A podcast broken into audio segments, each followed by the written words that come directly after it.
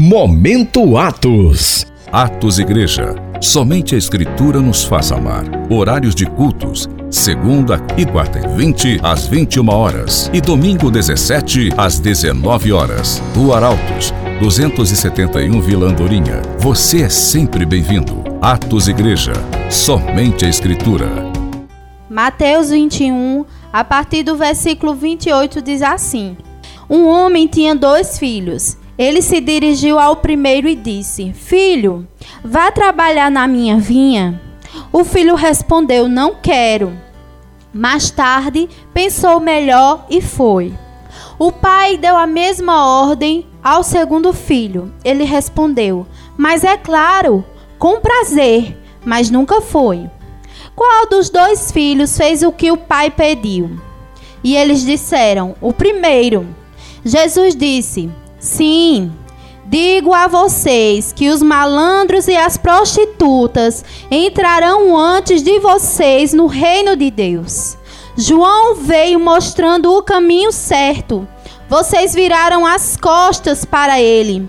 Mas os malandros e as prostitutas creram nele, mesmo quando vocês viram a vida deles transformadas, não quiseram mudar a de vocês também e crer nele. Essa história aqui Jesus usou para ilustrar que Deus mandou o povo de Israel, o povo de Deus, pregar para o mundo, manifestar o amor deles ao mundo. Aí eles disseram, aqui segundo essa parábola, sim, nós iremos. Mas quando João veio dizendo, pregando o evangelho do arrependimento, arrependam-se porque o reino de Deus é chegado.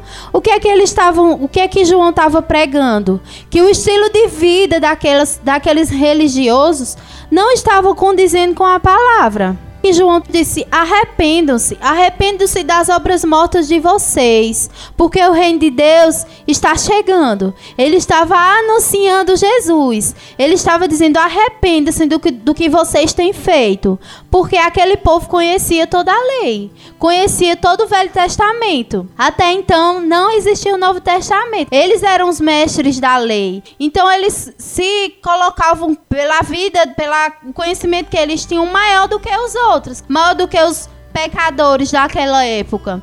E o evangelho veio primeiro para essas pessoas se arrependerem. Porque quem tem o conhecimento e não vive, ele vai ser cobrado de uma maneira diferente. O que foi que Jesus disse? Corazim e Betsaida. Se Sodoma e Gomorra tivesse ouvido o evangelho como vocês ouviram, eles não iam enfrentar o julgamento igual de vocês. Porque está dizendo que Sodoma e Gomorra não teve uma evangelização como Corazim e Betsaida teve. Então quem tem a palavra, quem se coloca no lugar de conhecedor da palavra, que conhece, mas não vive, ele vai ser cobrado de uma maneira diferente. Então era isso aqui que Jesus estava dizendo. Olha, as prostitutas que estão me ouvindo pregar, os malandros que estão ouvindo o evangelho e estão me aceitando como filho de Deus, eles vão entrar no reino de, dos céus primeiro do que vocês.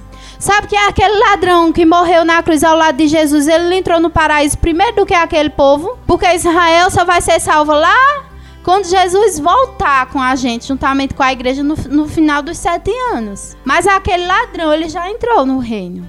Porque os religiosos, o povo ao qual Jesus veio, rejeitaram eles.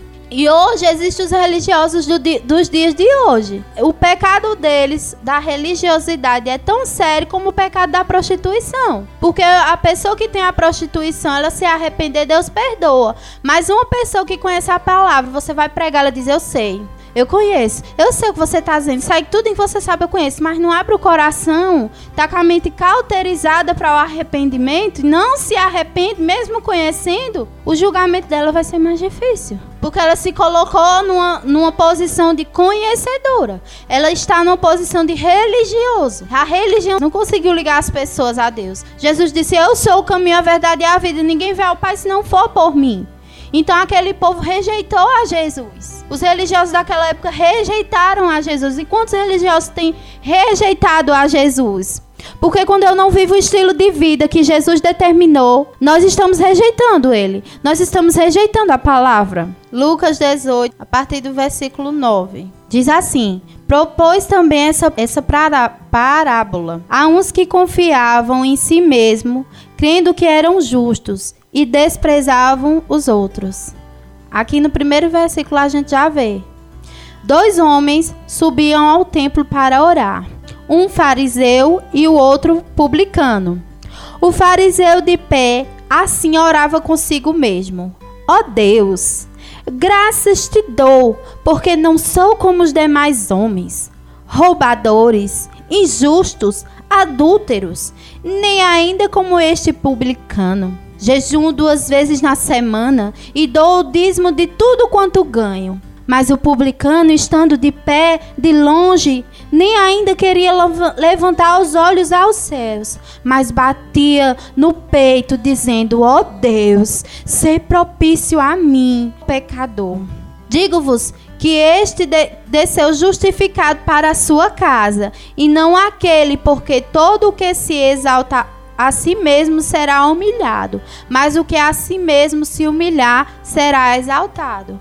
O que é que essa passagem está dizendo? Que os fariseus, as pessoas que conhecem a lei, elas estão se confiando mais nas obras dela. Como é que a gente viu? Ele disse que jejuava, que, dá, que dava o dízimo, ou seja, ele fazia todas aquelas práticas religiosas que é comum se fazer.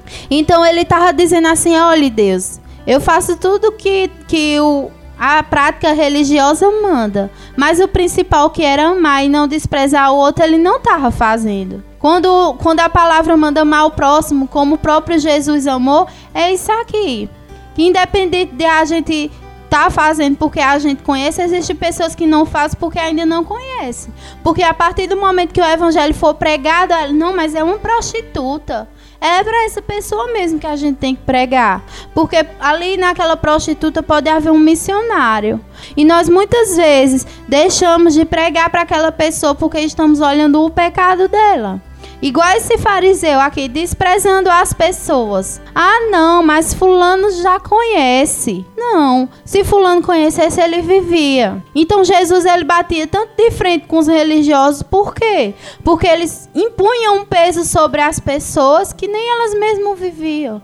E hoje a gente vê os religiosos fazendo a mesma coisa. Olha, você agora vai ter que se vestir assim, você vai ter que falar um crente fluente, mas ela mesma não está vivendo aquilo que ela, que ela diz que as pessoas têm que viver.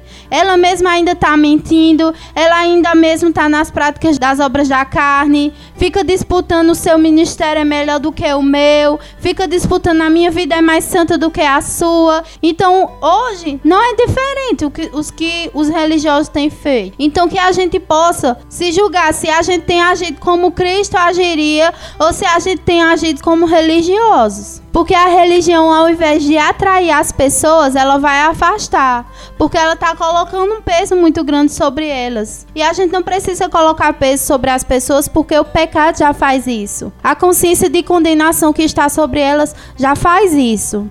Então, essa palavra que nós estamos trazendo hoje é para que nós tenhamos a consciência de que nós somos chamados para viver como Cristo. Tantas pessoas com a mente cauterizada, que não aceita mais correção porque já conhece a palavra e acha que está no nível ali igual de Jesus, onde nem ela, ela ainda não está nem praticando as coisas básicas da palavra. Jesus disse: arrependei-vos porque o reino é chegado. Arrependei-vos é a principal palavra. Arrependei-vos. E arrependei-vos significa mudança de comportamento.